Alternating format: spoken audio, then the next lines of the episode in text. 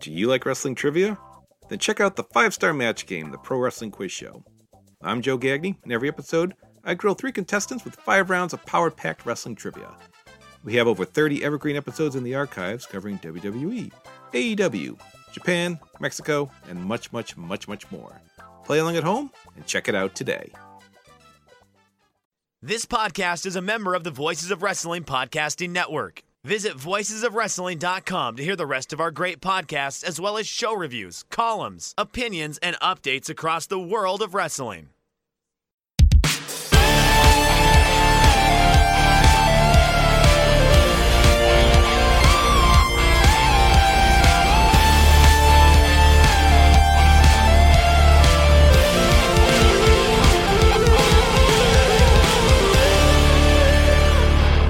Welcome back to another episode of The Good, the Bad, and the Hungee here on the Voice of Wrestling Podcasting Network. I'm your host, Tyler Fornes, and with me, as always, is Fred Welp Moreland. How are you, sir? Uh, doing all right. Uh, it's been a heck of a week, and uh, you know, in a lot of ways. And uh, yeah, we sure did have some news break yesterday, huh? Yes, Um, we did. Yeah. Uh, so it well, it's it's really not like within our realm, you know. It's kind of it's outside the AEW stuff, really. But yeah, the Vince McMahon situation is uh, utterly disgusting.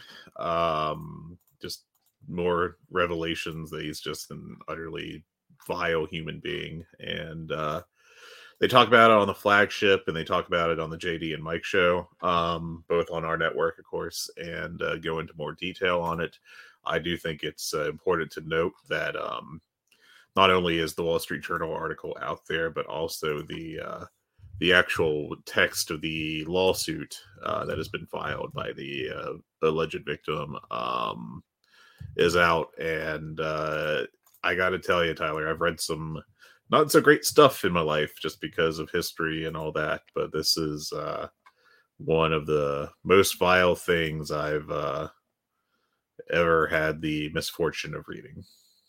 Yeah, I agree 100%. And I, I want to say this just just remember multiple things, okay? One, if you're going to talk about it, please educate yourself.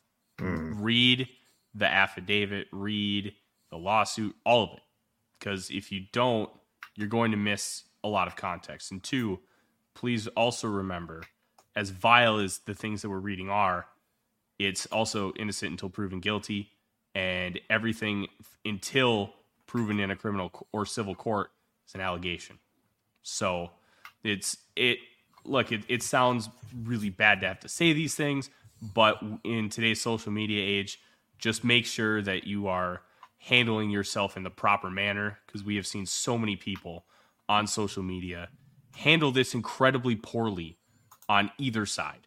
Mhm. So make sure And this if you- is if Oh, you want to talk about it, educate yourself and beware if you have triggers, if you are somebody who is uncomfortable with absolutely grotesque details, please do not read it and just refrain yourself from talking about it because it is vile, it is disgusting, it is heartbreaking, it is atrocious on so many different levels.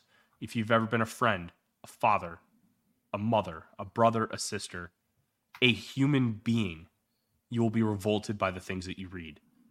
Just be careful on how you approach this subject because it needs to be approached in the proper ways with the proper background and information. And make sure before you start talking about it, you do those things. And if you can't, it's okay to sit out and just be like, just say, these allegations are gross. Yeah. And leave it at that. In particular the the lawsuit the legal filing is more detailed and more grotesque in that sense um there's you know some level of detail of course in the wall street journal article but you know uh, i think Which, Meltzer, hey, bravo to the Wall Street Journal for Yeah. doing a phenomenal job in utilizing journalistic integrity, something that the majority of wrestling media does not practice in the same way. Bravo to those at the Wall Street Journal who, who handled this properly. yeah and i was actually getting ready to bring up um you know the, the- our conversation or how you know we've talked various points about the state of wrestling media and uh you know that's something you talked to dave meltzer about when he was on our show and um you know i'm just thinking about all these people that you know posted about getting their Royal Rumble credentials a few weeks ago and how excited they were, and uh, you know, just very much were it came across at least as uh, very much a case of people, uh, you know, being asked by WWE to. Uh, you know, to to post about getting their credentials and a little bit of free PR. Um, and uh, a lot of people got very def- uh, defensive after you know people criticized them for doing that basically uh, free pr and um, you know well now it's up to those people uh, everyone with credentials in general uh, and i think specifically the people who are like uh, i'm not just doing pr i'm trying to organize stuff okay well you have an opportunity in the room assuming they still go through with the press conference to ask whoever's in there, whether it be uh, Paul Levesque or another executive, um, questions about this. And the onus is on you to do that. And failing to do that is, I think, not only a, a professional failing at this level, uh, it's not just coming short on what your job should be as a media member, but it's a moral failing as well. Um, you know, we've seen these videos of people at these press conferences when like Roman Reigns comes out and demands to be acknowledged, you know, with this catchphrase, you know, they're playing along and everything. And it's like, well, are you there to play games or are you there to do media work? And you got to decide. And this is as clear cut of a decision point as there's going to be for those people in that room. And the wheat's going to be separated from the chaff. And there might just be a whole lot of chaff in there, I guess. But we'll see.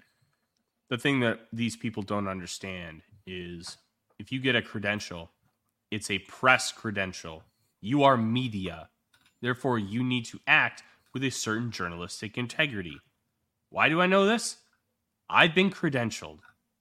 I know what it's like to sit through a press conference. I know what it's like to conduct yourself in an interview. And I know what questions need to be asked and how, how you need to ask them. You don't need to go to six years of journalism school to learn these things. It's basic stuff.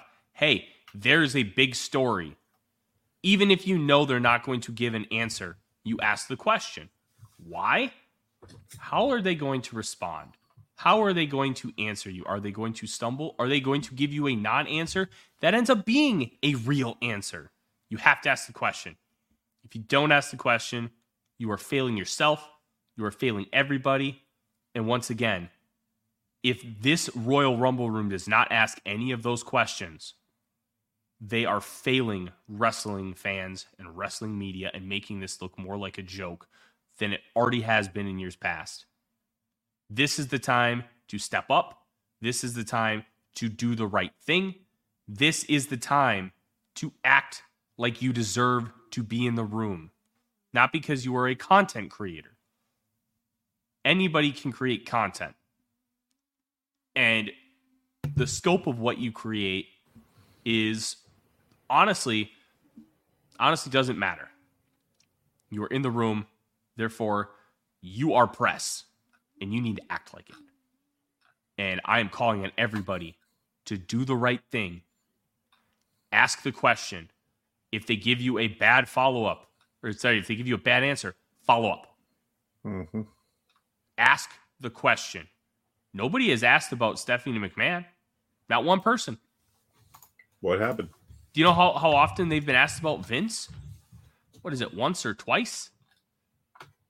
It, it's it's pathetic. If it, I cover the Minnesota Vikings. If there, if a player was accused of sexual assault, do you know what the first question would be in that press conference? Asking about it. Why? Because it's a pertinent topic, it's a sensitive topic, and it's a topic that needs to have some form of answer. If you are in the room and don't ask the question, shame on you. Shame on you.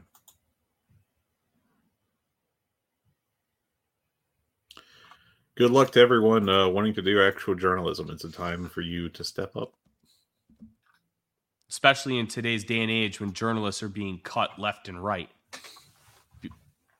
Do the right thing, do the ethical thing, ask the question. We should probably continue talking about WWE in a sense because it has a direct impact on AEW, Fred, and that Yeah. was the uh, 10 year deal that they signed with Netflix to broadcast Raw. And this essentially is going to lump in the international WWE network onto Netflix, from our our understanding. Um, it is a 10 year deal at $500 million per year. So 10 years, 5 billion. Very round numbers. Makes sense. So, this is a question I have. You have in here, it could be a 5, 10, or 20 year deal. Netflix has an out at five years. At that five year mark, they can either get out or they can um, exercise a 10 year option. Is that 10 years from that five year point? Or is that a 10 year extension onto the full entity of the contract, making it a 20 year deal?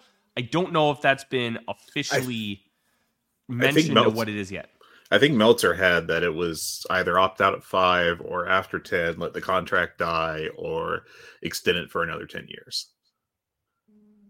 I believe that is the setup of it, at least according to what Dave Meltzer had.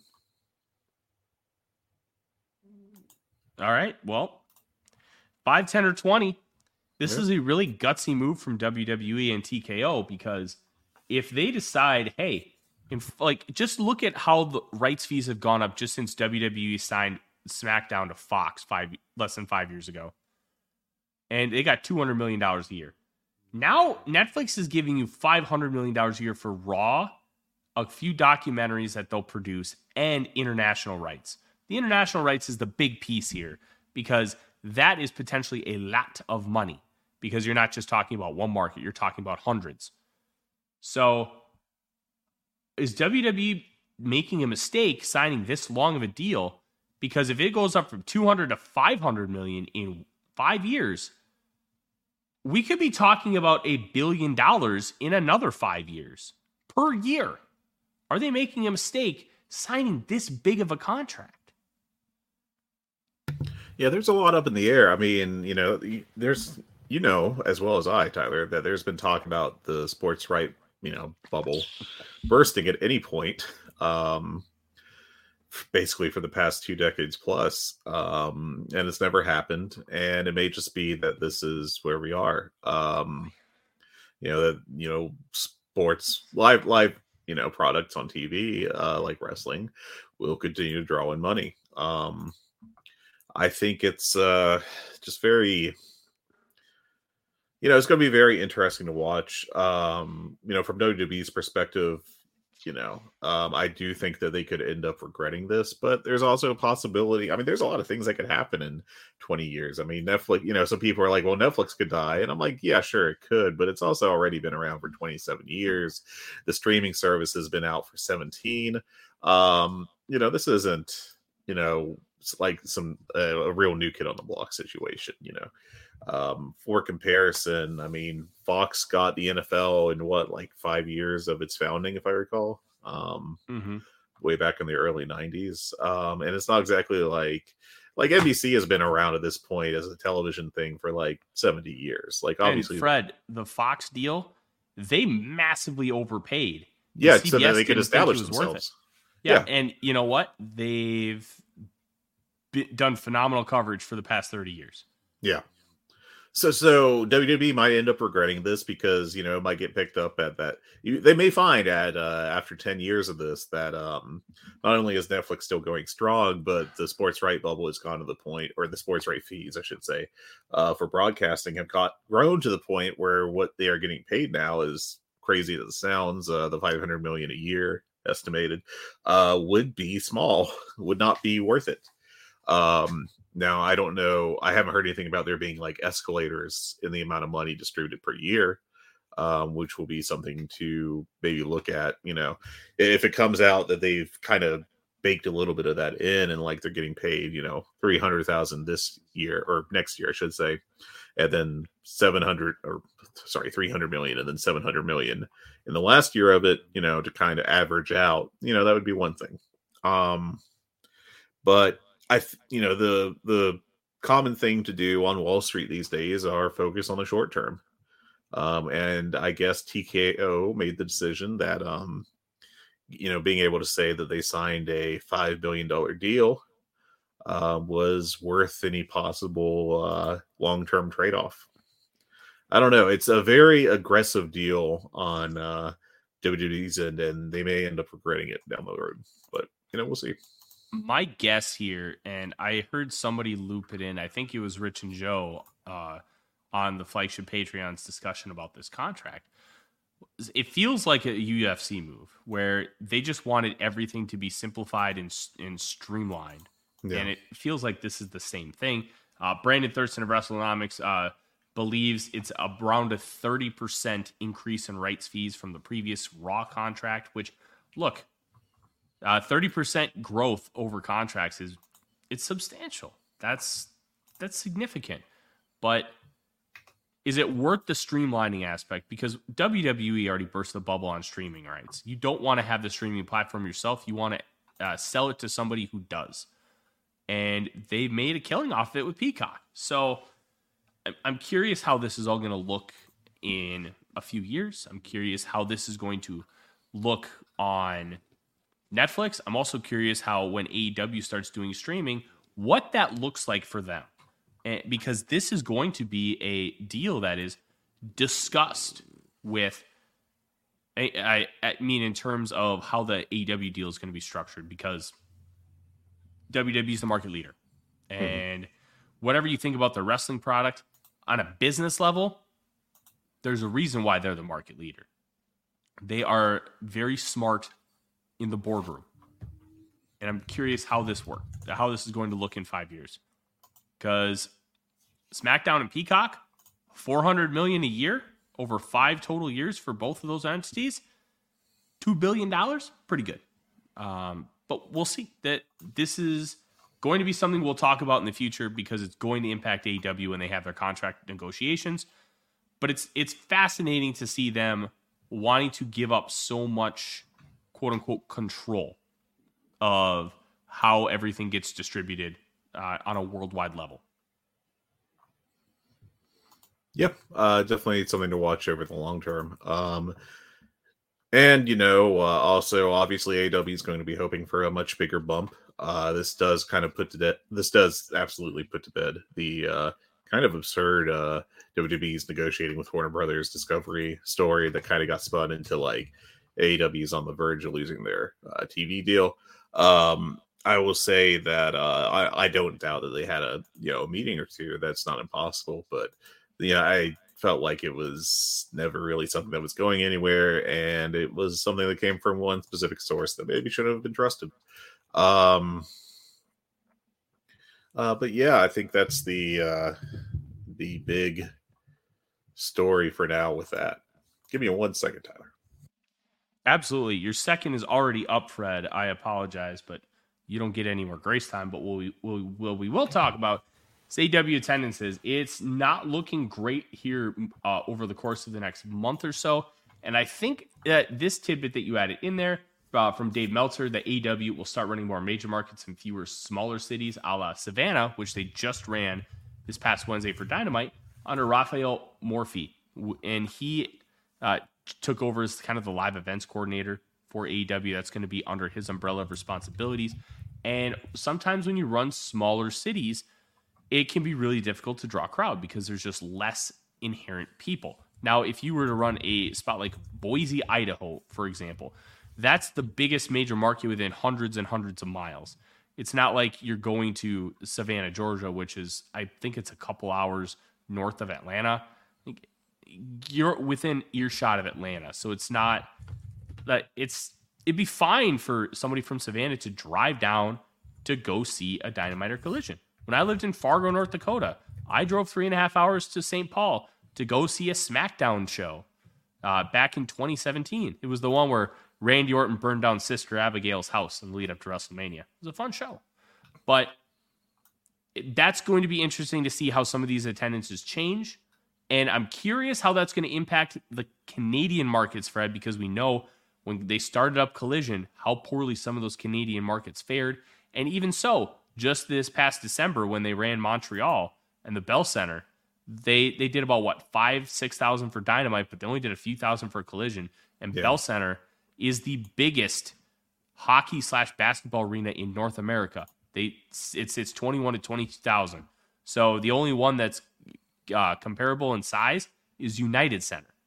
So it's going to be really intriguing to see how they continue to approach these things because it's look, it's not good to have some of these attendances. Let's just go through uh, the list over the course of the next couple uh, few weeks. Mm-hmm. Uh, tomorrow's collision on the 27th, 1604. All these numbers are per WrestleTix. The Dynamite on February 7th, 3604. A relatively good number, a stable number for what we've seen lately. But that's following collision on the 10th, 928. The 21st, Dynamite, 1703. The double taping, uh, this one is uh, per the 22nd, so it's a few days old already. Um, 1202. Some of these numbers are pretty dire, and we've noticed mm-hmm. that over the course of the last few months. So, how um, Morffi decides to adapt and adjust how they book these buildings is going to be fascinating to watch because these numbers look, it just gives ammunition to the people who don't like this company to continue to fire shots at it. Yeah. Um, you know, they had to keep it uh, pretty tight there last night in uh, Savannah, uh, which, by the way, is like four hours, uh, actually five hours almost oh, away from uh, Atlanta. It's closer to Charleston. I stand than, corrected. Uh, South Carolina. Yeah, in fact, it may be closer to Jacksonville. So, um, but yeah, and um, yeah. Oh, but, wait, Savannah, Georgia's by Florida. Uh, it's closer. It may be closer to Jacksonville than it is to Atlanta. It's down along the coast. Um, oh man, um, I, my Georgia geography stinks. I thought it was like in the the northern middle. Like no, it's, it's uh, right along the coast, and it is about half the distance to Jacksonville versus Atlanta. So, well, yeah, these ticket sales are crap. um, some of them are at least. Um, like obviously the February seventh one you mentioned is pretty good, but you know to have a cage match main event tomorrow night, and uh, I only have not even break two thousand distributed is uh, pretty dire. Um, February 10th, still under a thousand. Like these numbers are, are not good. Uh, and there's a report in the Observer that they've stopped doing those late ticket discounts, you know, where it got to the point where it was kind of like, well, should I even bother buying tickets early um, to some of these shows that aren't going to be well attended? And um, I don't know. They're in a, at least with attendance, they're in a tough position. Every other metric is doing pretty well. Uh, ratings are stable and pay per view buys are stable, and I would say good.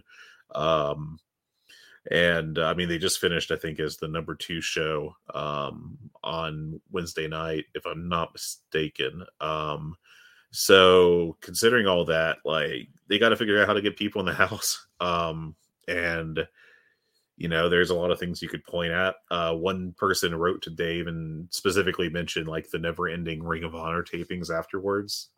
And I do think maybe there's something to that because those shows are so inessential um, just having like you know a 12 match show with eight squashes i don't think is going to really entice anyone to attend or stay so uh but you know it's something that they have to be hoping will be improving.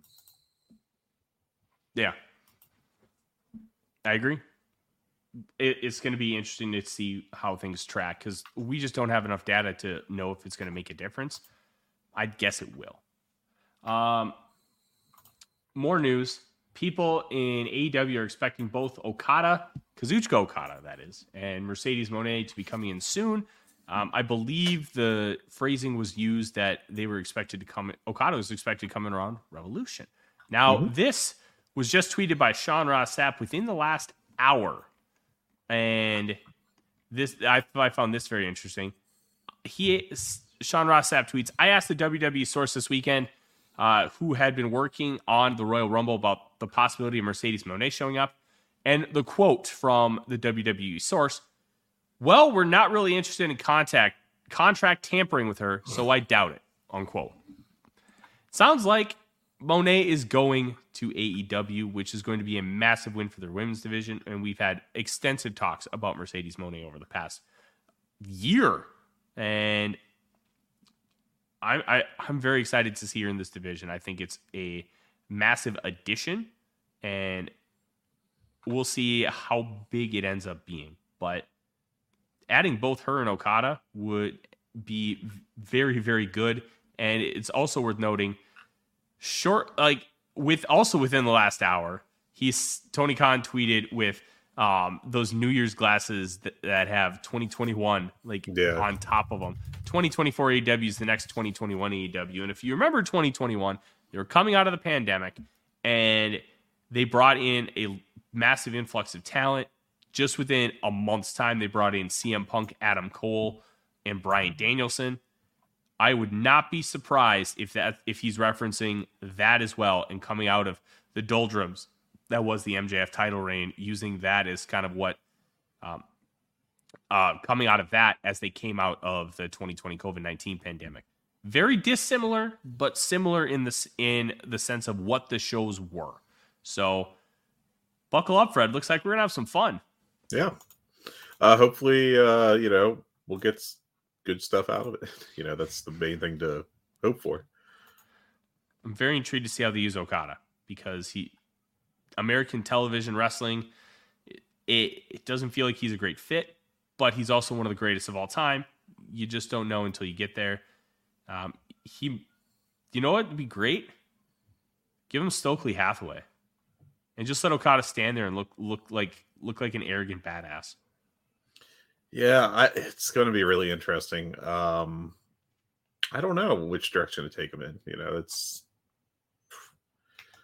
uh, obviously I think you have to bring him in as a heel initially, or I'm sorry, a face initially. Um, as I say, the opposite of what I mean. Uh, but yeah, I guess we'll see. Um, That, just that pop at Revolution is going to be legendary because they're going to want to bring him in in a big building. And yeah, assuming it works point- out like that. Revolution may not even have a stage. I wonder if they're going to scrap the stage so Sting can like come out of the tunnel. Yeah, And like I mean, WWE used to do this with MSG, and uh, most famously, they did this with the Royal Rumble, where they came out of like the side of the arena, and there was no stage, and they packed like twenty thousand people into that eighteen thousand seat building. I think it'd be cool for AEW to do something similar. Plus, people want to go see Sting's last match. It's a huge draw. It's, they've already sold over fifteen thousand tickets, if I recall correctly. So that would get a resounding pop what when that that coin drops. I think Yeah. that'd be really cool.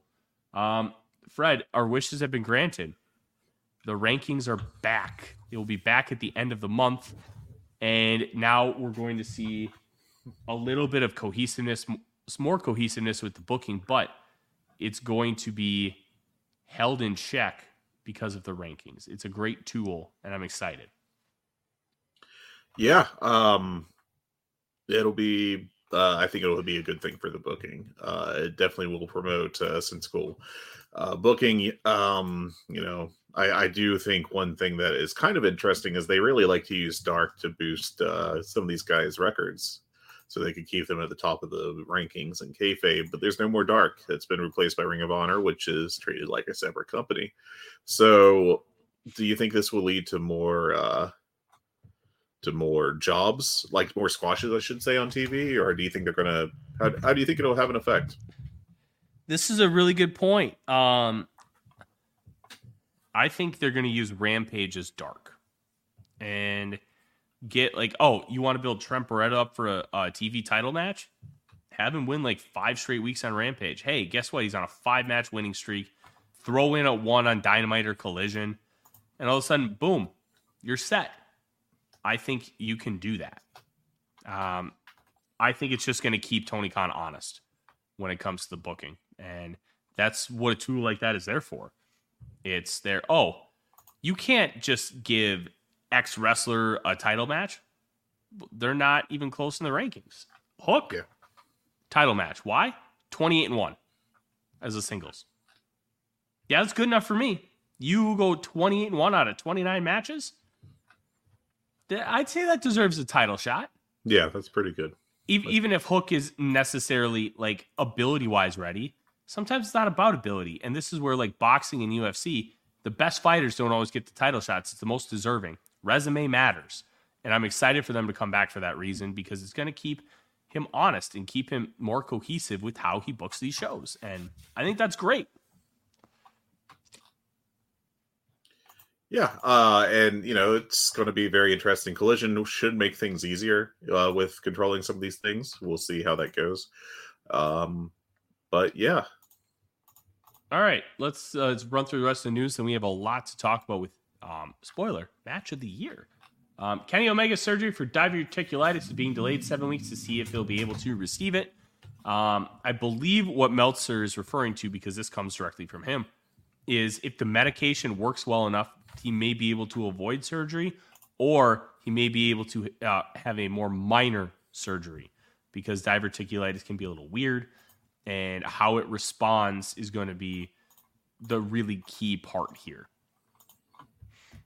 Yeah, uh, obviously diverticulitis can be very serious, and uh, you know we continue to wish the best for him. Absolutely. Um, Dorian Roldan of AAA. I believe he's is he the booker? Is he the owner?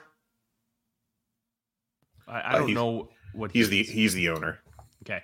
I Uh, said in a press conference that they're bringing more AEW guys this year. Very interesting because uh, uh, TNA is hard to kill. They he shook hands with Scott D'Amore that like essentially cementing a partnership between TNA and AAA. Mhm. So I'm intrigued to see how that works out. AAA was the absolute shits this past year, which really stinks because normally, even though the booking doesn't ever make sense, it's usually a fun promotion that peaks with some pretty good matches. It was not that this year. And hopefully they can get back to that. And maybe with the influx of some AEW talent, you can get there. We'll see how this works out. Um, last piece of news Jake Atlas is looking to restart his career after his injury and domestic violence a- a- allegations. All I'm going to say is we'll see. Yeah. We'll see how it how it works out, how it ends up going, and yeah, I don't really have any other comment other than that. Yep, pretty much. Uh, it's uh, I think it's a long road to go for him. Yes, I agree completely. Um, let's give some general thoughts about Collision and Dynamite, Fred, because these shows were kind of run of the mill. there wasn't a ton on them. Uh, it was mainly to just continue moving storylines forward. And we are going to get that elimination six man uh, cage match that's going to go up against the Royal Rumble this Saturday, which I'm very excited about. I think that cage match could be awesome between House of Black and FTR and Daniel Garcia. Could be very good, yeah. But I, I want to give some praise to the Cope Open. This is one of the best things in wrestling right now.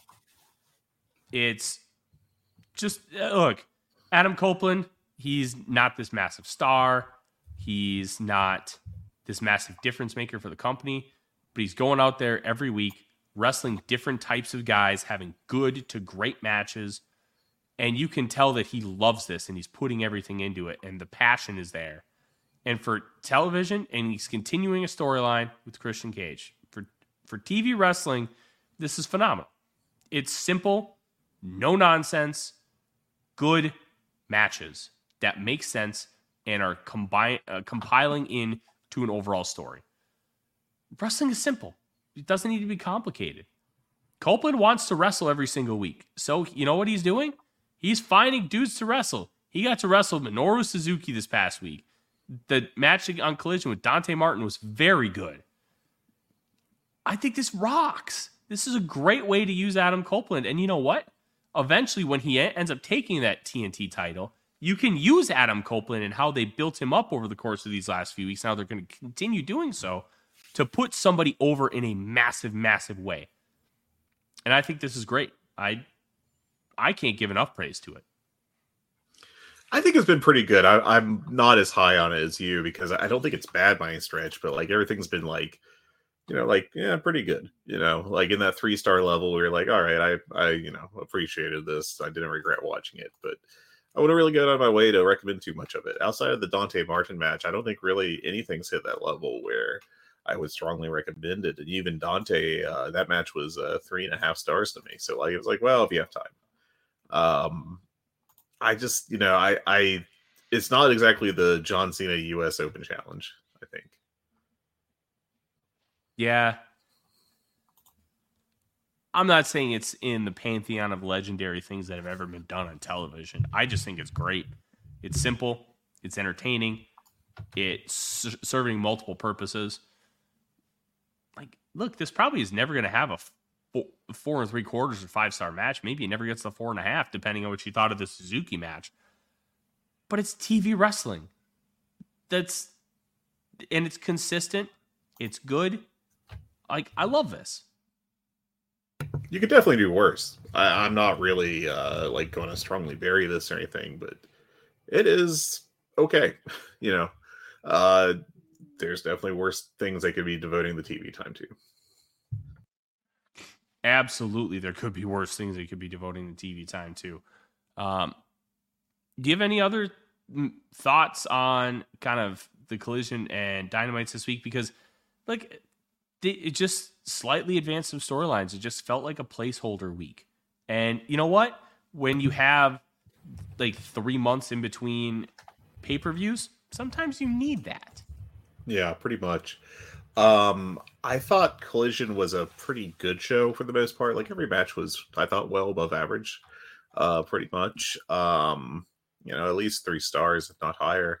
Um, I thought the main event tag was quite good with uh, Danielson and Ortiz and everyone, um, Eddie and Claudio, obviously. Um, that it was worked well and crowd was well into it. And I also enjoyed uh, Daniel Garcia and Buddy Matthews quite a bit. I thought that was a very good uh, match. I enjoyed uh, Garcia getting the roll up um, and Buddy kicking out a 3.1 after the surprise loss. Uh, kind of worked. Um, I, you know, can't really knock anything on the show. Um, the worst thing on it, I guess, maybe. Yeah, I don't think the top flight private party promo was exactly gangbusters. I don't think uh, we got our best Eddie Kingston promo. I know that was supposed to sell the intensity and everything. And I mean, the Toni Storm segment was less ridiculous on my end, uh, you know, in terms of uh, my opinion on things. Um, I'm not exactly going to call her great or anything, but um, you know, it was eh, all right. Um, better than the early stuff. Um, and you know, Toni Storm, I think in general has the the gimmick has improved. Um, I thought the sit down was fine. Um, you know, the black and white on half the screen may have been a little heavy handed. I don't have a particularly strong take on it uh, when you get to Dynamite. And, uh, you know, she at least has reached the level where she has one good line a week, uh, which is better than having no good lines a week. So, the newer massage line was hilarious. It popped me. Yeah. Uh, she, you know, and I enjoyed her. You know, a little. I think her thing on Collision was con- concise and good, um, and uh, yeah, I mean, it's there's some progression. It's going very slowly. I'm kind of worried it might, you know, this rate will probably be like 2026 for me to be like, all right, it's actually like fully good. Um, which of course, i am gonna have a hot take here, Fred. I think sure. if they had started with this version and didn't go so over the top right away, I oh, think oh, yeah. more people would be enjoying the time with Sony stuff. Because you know what? It's just tropey enough, and it's not over the top anymore. Yeah that they, I think it's actually been gotten pretty good. But they needed that, hey, this sucks, that kind of voice from the public yeah. figure that out. They have adjusted and they are adjusting. I'm not going to call it like a good act yet, but it is trending that way. I think the last two weeks is a good act, but as a as a the microcosm of like the whole act and what it has been since the inception, I agree with you. Yeah. Um two other things I do want to bring up. One, um, boy, that Red Velvet uh, uh, match with Thunder Rosa was ugly um, at some points. Um, just a real. I, I don't think Rosa has looked terrific on her return so far, and you know, hopefully, it's more getting the rust off than anything else. Um, I thought the um, match with Queen Aminata was pretty good. It was pretty I, good. I, that was the best yeah. she's had, um, I think. But I think this was a step back. I think the big problem with the AEW women's division is that a lot of these women peak high, but the consistency is brutal. And you can have just duds. And when you don't have a really solid hand who is just super, super consistent. Like the return of Serena Deeb next week on Collision, I think is going to be great because as boring as Serena Deeb can be, she's very consistent and very technically sound. And I think this division just doesn't have enough of that. And I think Red Velvet definitely falls into that category. Peaks high, massively wild across the board as far as her match output. And Thunder Rosa, look, it's fair that she's rusty. She was out for over a year Yeah. with that back. So, and it's, it's not like she's going up against Toni Storm and Jamie Hayter every single week. So, I think this is just going to happen until the baseline output of this division just rises. And that's only going to happen with experience and more ring time. And like that, we're just going to kind of have to live with it, which kind of sucks for a major league promotion that you just have to live with it. But you don't have the ability to just stick these individuals like, and this is the same with some of the men too. uh, Stick them in developmental for two years and then bring them up. You kind of have to get them on television too early. Just look at Sky Blue. Yeah, You The- have the to get depth them on is- TV early. the depth is not there. Um, and I've said this before, you know, relying more on, you know, some Joshi imports would help solve that in the in the interim, but you know, we're not doing that for whatever reason. I still can't believe that they didn't bring over like Ryo Mizunami and uh Veny slash Asuka um over uh in particular to make them regular roster members. Uh Riho keeps disappearing. Um Shida's kind of off right now too. Um, Emi Sakura has come back into the void. It, they would just help, you know. And I'm not going to say that they they would necessarily put out like four plus star matches every week. They would sometimes, I think, but it'd be an improvement. Um, because hey, and I I do have to celebrate. I went a week without seeing a Sky Blue match, so praise God. Congratulations. First time, long time. God, Um, yeah, seriously. Um it's not even like a specific knock on her that much. Like I, I know they're trying to get her experience and everything, but maybe just you know tap the brakes a little bit. Um It's not her fault that she's been over. no, it's not. Yeah, but she has been overexposed badly. Um God bless. Um but yeah, like we've got that, and uh I don't know, man. Like it, it's a rough division right now, and I think the people that uh are calling, you know, are complaining about them not doing like two women's matches per dynamite. Like, do you really want to be seeing like what would probably be coming out every week as that second women's match at the expense of some of this other stuff? Uh you know, I'm I, the I think wh- I, the quality would these- not be there. I think what these people need to understand is uh, equality is very important, but so is equity. And if the equity is not there, it's it's a difficult proposition, as you said, to be able to have some of these matches on television consistently, because at the end of the day, it's Tony Khan from an outside perspective, and obviously there's going to be a a lot of nuance with this, and I'm just kind of talking as like a, a broad picture perspective. The people that are getting these spots on television are, for the most part, really good in ring workers. And On the med side. yeah, like merit matters. And that's where the equity piece comes in. If you're that good, you're going to be on TV every week. Or if there's like, hey, like we believe in you that highly, we're going to get you on TV every week. Like they put Sky Blue on television every week. She like as far as the equity is concerned, what has she done to really earn TV time every week as far as her match output? Like y- you have to be patient. They are putting real time and real effort into the stories in, in the women's division. Like, give it just, we have to continue to stay patient. I wrote an article in uh, 2020, 2021. I can't remember what year it was about how the booking in the women's division was good and I was crucified for it. And I, I essentially said, I'm like, what do you expect them to do? They have like eight women and five of them aren't really that ready for television yet. They're doing the best they can. And like they they I I'm disappointed that they're not farther along than than what they are, but it's not like they're not trying. Just wait until Mone comes in, hypothetically, because that's what we think is happening, and Jamie Hayter comes back.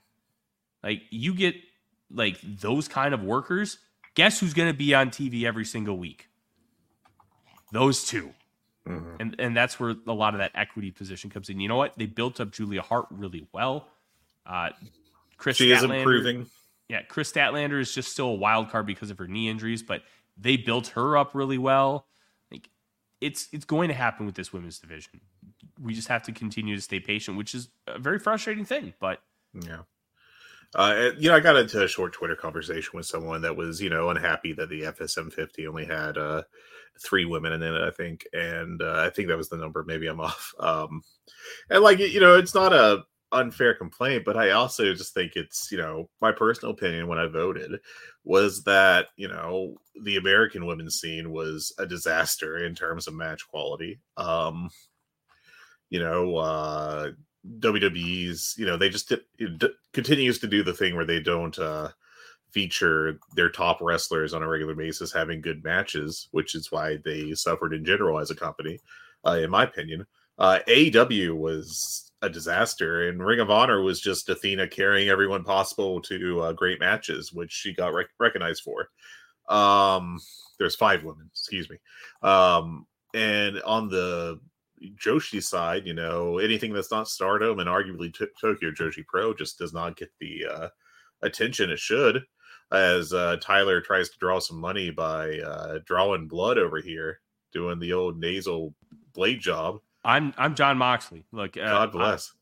I, I I have this thing that my wife um, believes is called snow mold. yeah, which- I, I read a little bit. That's apparently what you're allergic to, possibly. So Yeah, and it's it's been uh, you need to go take care of that, bro. Oh no, it's it's it's it's good now. I'll just need to Okay. wash my hands with a little dried blood. I mean, I'm Jon Moxley, so it's all good. Just, But uh, just I, uh, what I learned from wrestling is rub it on your chest. I can do that. Um, one thing that I, I think is really important with the conversation, like you mentioned about the FSM 50 and not having a large inclusion of women, is the poll is draws from a wide variety of voters and those who watch a lot of wrestling and specifically a lot of women's wrestling. Now, one thing that I'll say, especially about the Americans uh, women's scene, it was basically treated like dog shit until about Mhm. 10 years ago. Yeah. And there's just not the proper infrastructure that you have in men's wrestling because of how it was treated for such a long period of time. And A lot of I- a lot of ground to make up, unfortunately. yeah. And you can only do that so fast because, hey, now women really want to get involved in the wrestling because it's treated with the proper respect it always should have been. Mhm. Well, you have a long time to catch up. Like when UFC first started, you didn't have a super deep roster where you could have flyweights main event UFC pay per views. You had to have heavyweights, light heavyweights, and like big time stars headline these pay per views. So they were more sporadic. And now when you do monthly shows, you can have people from all weight classes, including women's weight classes, main event big time shows because you have the infrastructure in place. But you know what? It took them 20 years to get there. And I think with women's wrestling, it's probably going to take another 10 years. And that's not due to the fault of the women who are doing a phenomenal job. It's due to the system itself for doing such a poor job of treating women's wrestling with any form of respect. And you know what? This this was just a down year for women's wrestling, and that's not. Eh, that's just what the product was, and equ- equity matters here. Like the FSM 50 is the 50 best wrestlers, regardless of anything. Who's the best? And I thought on, yeah. that, yeah, I thought that um, you and all the others in the poll did a fantastic job of trying to identify that. Because you know what? If, uh, like, let's say hypothetically, Miyu Yamashita from Tokyo Joshi Pro was the best wrestler in the world, guess what? You all would have named her the best wrestler in the world. I would Like, hope I, so. Yeah, I have faith in that because of um, the integrity of the people on that panel. I will add that I had uh, Yamashita on my list. Um, Oh, as you should have. She was she's great. fantastic. Yeah. But it's Um, It's yeah, hard just to a be- tough year. it's hard to be fantastic as a single performer when the scene as an overall whole is just not up to its own standard because we've seen great years from Joshi, especially the last few. This year just it didn't hit, and I think a lot of that had to do with injuries, especially in Stardom. They Yeah, were Stardom ravaged by injury.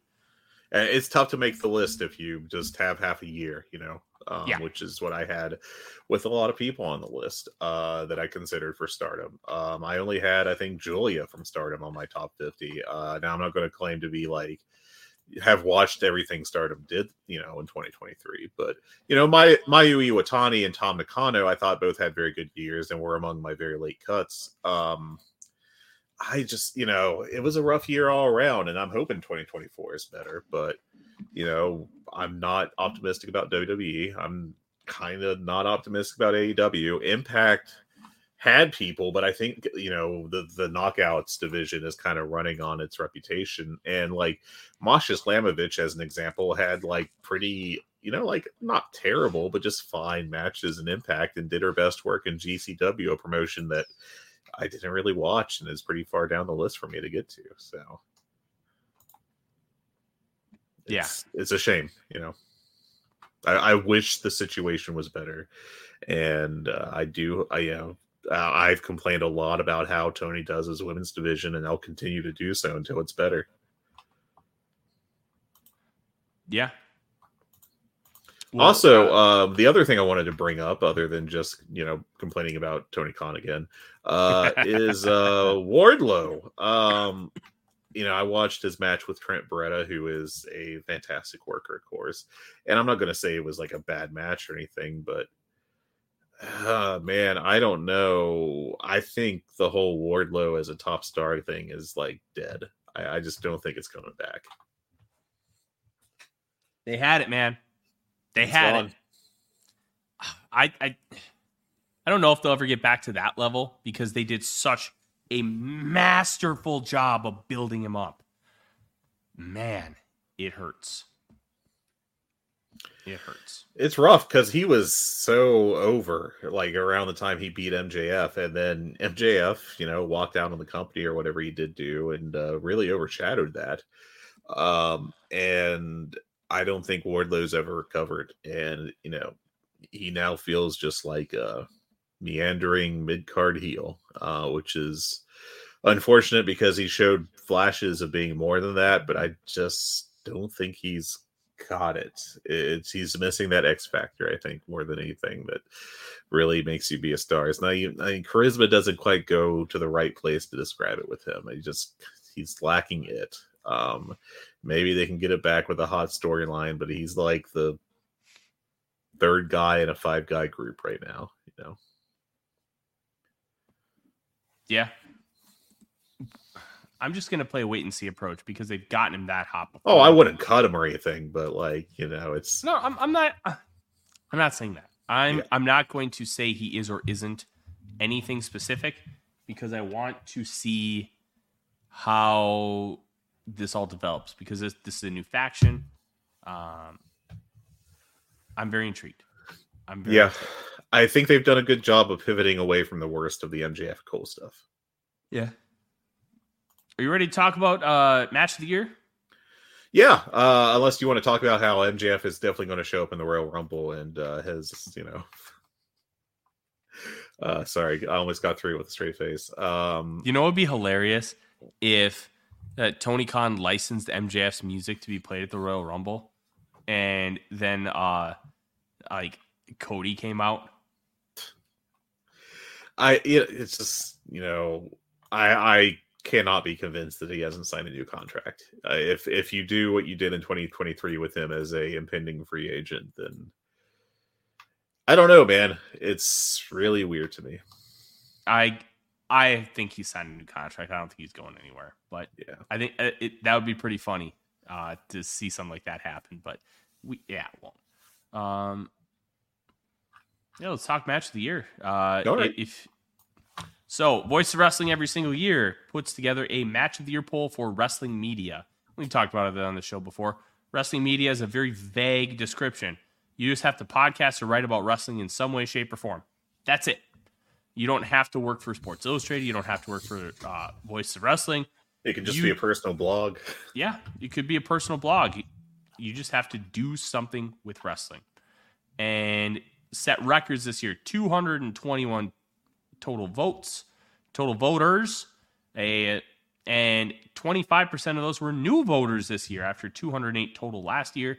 So it, still getting influx of new voters, and people are cycling out for whatever reason. They just may not have watched enough wrestling this year. May, may be out of wrestling. They maybe just didn't want to. There's a number of reasons why. And 380 total matches received votes. The poll itself is derived from Major League Baseball's MVP voting. So first place gets 14 uh, votes for 14 points. Second place gets nine, and then yada yada yada. Uh, third is eighth, and then tenth is one point. Um, Brad, how do you want to do this? Do you want to just go through our ballots individually or alternate? Yeah, let's just go through our ballots. Fred, I'm going to let you go first. All right, are we doing this one by one, like 10, 10, 9, 9, or you just go through it all Yeah, let's let's do 10, 10, 9, 9. All right, 10, 10. Uh, my 10th match, my 10th favorite match of the year, uh, was from the January 25th AEW Dynamite in Lexington, Kentucky. Jay Lethal against Mark Briscoe. Um, this was a super emotional match. Um, I think uh, Mark had one of the absolute best performances of the year in this match, and uh, you know, I it brought me to tears. Just the emotion of everything. It was a very unique circumstance, and uh, you were live at that match too. I was, and it probably got a live bump from me. I get that, but you know, it was special, um, and I was fortunate to be able to see it live that was a match I couldn't rate because it I it was just so weird to me. Um, yeah, I, I what you got? What you got? What you got? Um, my number ten match was from the Best of Super Junior final, um, or it was Dominion. I can't remember. It was one of the two. Uh, no, I think this was Dominion. Jon Moxley, Claudio Castagnoli, and Shota Umino versus Kazuchika Okada, Hiroshi Tanahashi, and Tomohiro Ishii. Um, I loved this match. That match ruled. I oh, considered was, that one. It was fantastic, and I need to figure out where it ended up on uh, on the match of the year poll because I think I was one of the only people that voted on it. Uh, yeah, uh, my mine uh, Briscoe Lethal was way down in the rankings. I can pull it up for you. Was that the Dominion show? Yes. Uh, give me one second. I almost have it. Uh, looks like that was uh, 74th. 74th. You know what? Oh, yeah. Okay. Okay. Yeah. 74th. Look, I love this match. I thought it was it was great. Uh, it, what's hilarious is um, in the write up, uh, uh, Rich when he was editing it included my blurb that said that this was a, a great beginning to uh, can start setting up Shota Umino's future win over Kazuchika Okada. Uh, well, well, ne- nevertheless, maybe in 2028 AEW, but yeah, and oh, uh, Claudio, the rumors he wasn't going to make the booking, and I think he got to Osaka-jo Hall 30 minutes before he was supposed to go out. Yeah, it was very close. Flight delays with the tsunamis. Um, look, all and it was fun. It was it was cool to see Claudio in New Japan. It was hard hitting. It was brutal. Just it was a great match. Yeah, I thought it was a fantastic match. Uh, for the record, Mark Briscoe, Jay Lethal was 104th uh, on the voting this year, so down in Sadness Village, but just barely. All right, what is? I'll let you go next. Uh, what's your number nine? All right, my number nine finished 86th in the poll. Um, House of Black versus the Elite from March 5th, 2023 at AEW Revolution. I loved this match. I gave, in our review, I gave three matches five stars on this show. And this was one of them. Um, and in fact, all three matches from Revolution made my top 10. And this was just, I, I will say, I 10 I loved and I still gave it four and three quarters, but it was my vanity pick. I wanted to get the astronauts singles match, Takuya Nomura versus Fuminori Abe on here from We Are Fighting Detectives, but I just didn't have the space. Look, House of Black versus the Elite, this is what trios matches are supposed to be. just a bunch of ass kickers and a bunch of guys who just understand how to build up a match and how to um, utilize big spots in that. Like we we know it as like what the Dragon Gate six man was, and at WrestleMania weekend back in 2006, Do Fixer versus Blood Generation. This was that style match. It was just great and a decisive win for House of Black. I loved it. Yeah, I thought it was a blast too. Uh, I think I went four and three quarter on it, so not quite high enough to be considered by me, but I enjoyed it a lot. So, um, let's see my next one, and for the record, uh, that one finished 86th overall. I said that. Uh, oh, I'm saying it again. So there you go. Uh, my number nine ended up finishing fifth overall. It was Bryan Danielson against Zack Sabre Jr. at Wrestle Dream on October 1st. Uh, I just thought this was a fantastic technical match. Uh, and, you know, I'm really excited we're going to get another one soon. And I just remember thinking this was a blast and uh, really a special match, I felt like, for this year. Special match, but it didn't peak that high for me. Um, I thought it, I thought it was good, but I thought they were better. No, we all make mistakes sometimes. Uh, number eight is uh, Shota Umino against Will Ospreay from uh, New Japan's Power Struggle on uh, November 4th. That was my number eight. Uh, looks like that finished 14th overall. Uh, I thought that was like really a, a, big coming out party for Shooter after what had been a very strong year. But I felt like this was like a, a big high watermark for him, and I thought he had a nice outing and of course Ospreay is is Ospreay and uh, just an absolutely phenomenal worker and had a fantastic year. Yeah, I love Shooter. I'm I've been high on Shooter for a long mm. time, and it makes me feel good to know that he's still got it and he's still the guy. What really sucks about him is no matter how good he gets, it, it, there's always going to be some nepotism question because his dad is red shoes and I think that sucks. But that is what it is. My number eight match of the year comes from New Beginning in Osaka. That is the Rainmaker Kazuchika Okada versus Shingo Takagi, finished 39th in the poll. Um, I loved this. This was peak Shingo, peak Okada, beating the piss out of each other and ok- Shingo just tries, but he can't quite get it done. And Okada hits the final Rainmaker for the win. God, this was great. Um, just peak New Japan main event. Yeah, that was a that was a great match. Uh, my number seven uh, was from Noah. Their one night dream on July fifteenth. Uh, Katsuhiko Nakajima against Kento Miyahara. Uh, you know, I had the seventh. This finished ninth overall. Those two had just an absolutely amazing feud, uh, amazing year with their matches against each other, their individual performances, and uh, I felt like this really defined it. Uh, they had some later matches that were obviously very excellent, but I, you know, thought this one was just a little better than the others. Yeah, this match, this match I'm I'm gonna be I'm gonna be very honest. It finished way too low. Um, 122nd in the poll. Only three people voted for it. All three of us had Voices of Wrestling. That is from G1 Night One, Will Ospreay versus Taichi, the famous ear selling match with the Equilibrium. Yeah, this, that was really good. This was phenomenal, and I thought in his Patreon review, Joe summed it up perfectly. It was a perfect wrestling match. They, they could not have done any one thing better with how they built it and how they wanted to um, tell the story. I thought this was great. I thought this was so much better than the new beginning match, which I really, really liked.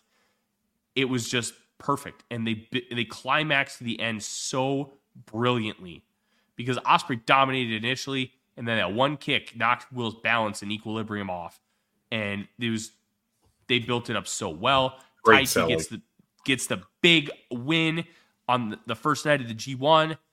Ah, the fact that only three people voted for this makes me upset, but it was awesome. I loved it. Well, sorry to upset you. I was not one of them, but I know oh, you weren't. Don't don't you worry. I am upset with you. Uh, number six for me was the finals of the Best of the Super Junior, as Titán and Master Wato had themselves a nice little coming out party. Uh, Oh. Titán had a fantastic Best of the Super Junior year in uh, in what was overall a very strong year for him, and we finally got to see what um, what top tier Master Wato looks like, you know, and hopefully he'll continue to move away from the really goofy gimmick he was initially given, supposedly because it popped Jushin Liger, um, which is not exactly a great way to work on the future of your junior division. But I thought this ruled. Uh, it finished 25th overall. Um, I I loved it. Uh, Titán is one, of, you know, maybe the best worker in Mexico. Um, or at least CMLL. And uh, Wato, you know, I hope he keeps improving and gets to show this side of himself some more. This barely missed my list. I loved this match. Titán. Titán has grown a lot just in, in New Japan because he would come over and he would go like three and six in the best of Super Juniors. And this run was so, so, so, so good. I hope they use him more, but it really sucks that they didn't use him throughout the whole rest of the year, which I think is more of a signal of what CMLL has been doing than New Japan. Um, my number six. This ended up finishing sixth on the Voice of Wrestling poll. Adam Page versus Jon Moxley, Texas Death from Revolution. The hanging spot, the just brutality. The I think they used cinder blocks in this one too. Just everything. Um, they built it up so well, and I thought Moxley tapping out was a great touch because he just knew he was done. Yeah. And even with a heel, like Moxley's like a more like a heel leaning tweener and just so beautifully built. Nobody does blow off gimmick matches anymore like AEW. No, I agree with that fully. All right. Uh, my number five, or do you want to do yours? All right, go ahead. All right. Uh, my number five was uh, from Revolution on March 5th. The uh, Iron Man match between Bryan Danielson and MJF uh, that finished fourth overall. Uh, and I thought, uh, I mean, I don't know what to say. One of the one of the best, if not the best, Iron Man match I've ever seen. A great performance by MJF, who is one of the best wrestlers in the world. Um, if he can just like stop with the bad creative, and um, you know, I don't know what else to say about Bryan Danielson. Just maybe my favorite wrestler of all time. Danielson rocks, man. He's he's so good. Let's let's go to my number five. Another Texas death match from Full Gear, November 18th, finishing third in the Voices of Wrestling poll. Hangman Page versus Swerve Strickland. A lot has been made over the course of time, Fred, about entrances in blood feuds. And oh, I'm the Miz. I'm just going to do my entrance, even though I want to kill the other guy. Like that's Yeah. kind of been the the meme. Well, Swerve comes out ultra confident initially, and Hangman Page doesn't wait for his music to hit. He sprints out and starts beating the piss out of Swerve and gets the staple gun and staples him a bunch, staples his child's artwork to his face. Like they just got the ball rolling. And it was violent, it was brutal. And then Swerve started no selling the staples and turns around and ends up winning the match. From start to finish, this was so beautifully planned out, so well done. And you couldn't ask. Like I thought Page and Moxie was the best Texas death match of all time. Then I watched this match, and it took it to another level. Amazing. I have nothing to say about that match right now. Uh, my number four was from Forbidden Door on June 25th. Kenny Omega against Will Ospreay, uh, in- which finished second overall. Um, a fantastic match um, that I love very much. Boo. Fourth, you coward. Boo. um, we'll get to that. My number four was your number five. And that was from Full Gear MJF versus Bryan Danielson in the Iron Man match that ended up going over 65 minutes. So well done. And Yeah. MJF being the crafty cheater that he is at the end, I thought was really, really well played. Um, this was great. This was so great. This was exactly how a match like this should have gone. And Bryan Danielson and MJF being able to deliver on that kind of level with that kind of pressure is tremendous. Uh, awesome. Yeah. Great match. Great, great all time level match. My number three, which only finished 21st, uh, was from the March 22nd episode of Dynamite. I've talked about this match several times this year, but Kenny Omega and Hijo del Vikingo put on maybe the best just moves match of all time. Um, I loved it. It was just amazing high flying. It was the theoretical perfection of Vikingo, I think, that you could ever possibly get from him. Um, Omega look, helped him look like a million bucks. Vikingo hit everything he tried. It was just like a really special night for him, and I thought it just absolutely ruled. Yeah, that match rocked, and it was tough for me to leave it off. But there's a lot of matches I had to leave off just because of how good of a wrestling year this was. My number three, um, which ended up finishing seventh on the match of the year poll from the G1 semifinals on August 12th. Tetsuya Naito, aka Yoshihiko, versus Will Ospreay, where Will Ospreay had to deliver Destinos to himself, like Naito was Yoshihiko because he got knocked loopy in the match, and it was already trending to be an all-time G1 match, and then that happened, and Ospreay had to carry him because not only are you worrying about the booking of this tournament, you these tournaments set up a lot of booking stuff for the future. So Will winning can change the entire course of New Japan history. You can't do that. So instead of just doing a, like a, a roll up or something, Ospreay coaxed Naito into delivering multiple Destinos, which Ospreay essentially had to do himself. The single best wrestling performance of all time, in my perspective. Not match, the single best wrestling performance, singular, because of what Ospreay had to do to get this match. And you know what? It still looked great, and I still gave it five stars. Incredible.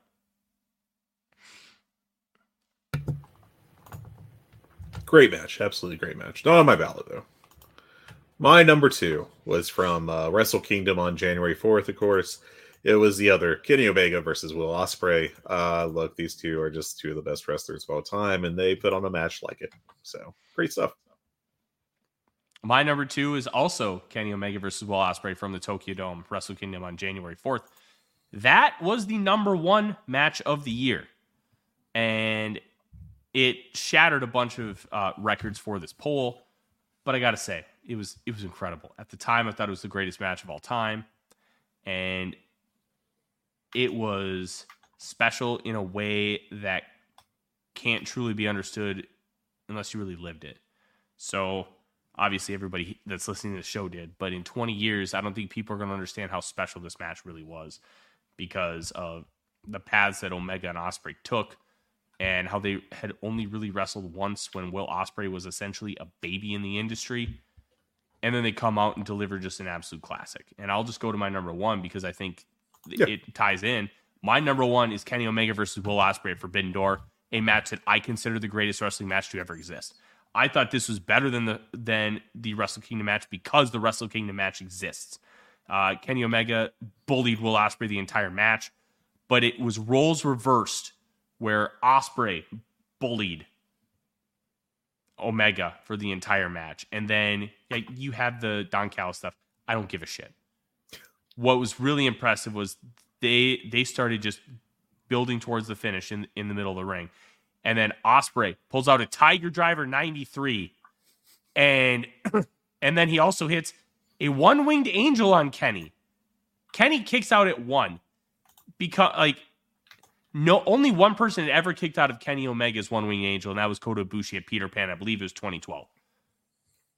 That kick out and then the fury and flurry that Omega displayed afterwards, and then you Tiger mm-hmm. Driver, Hidden Blade, Stormbreaker, and then a one, two, three, just in, absolutely incredible stuff, beyond incredible.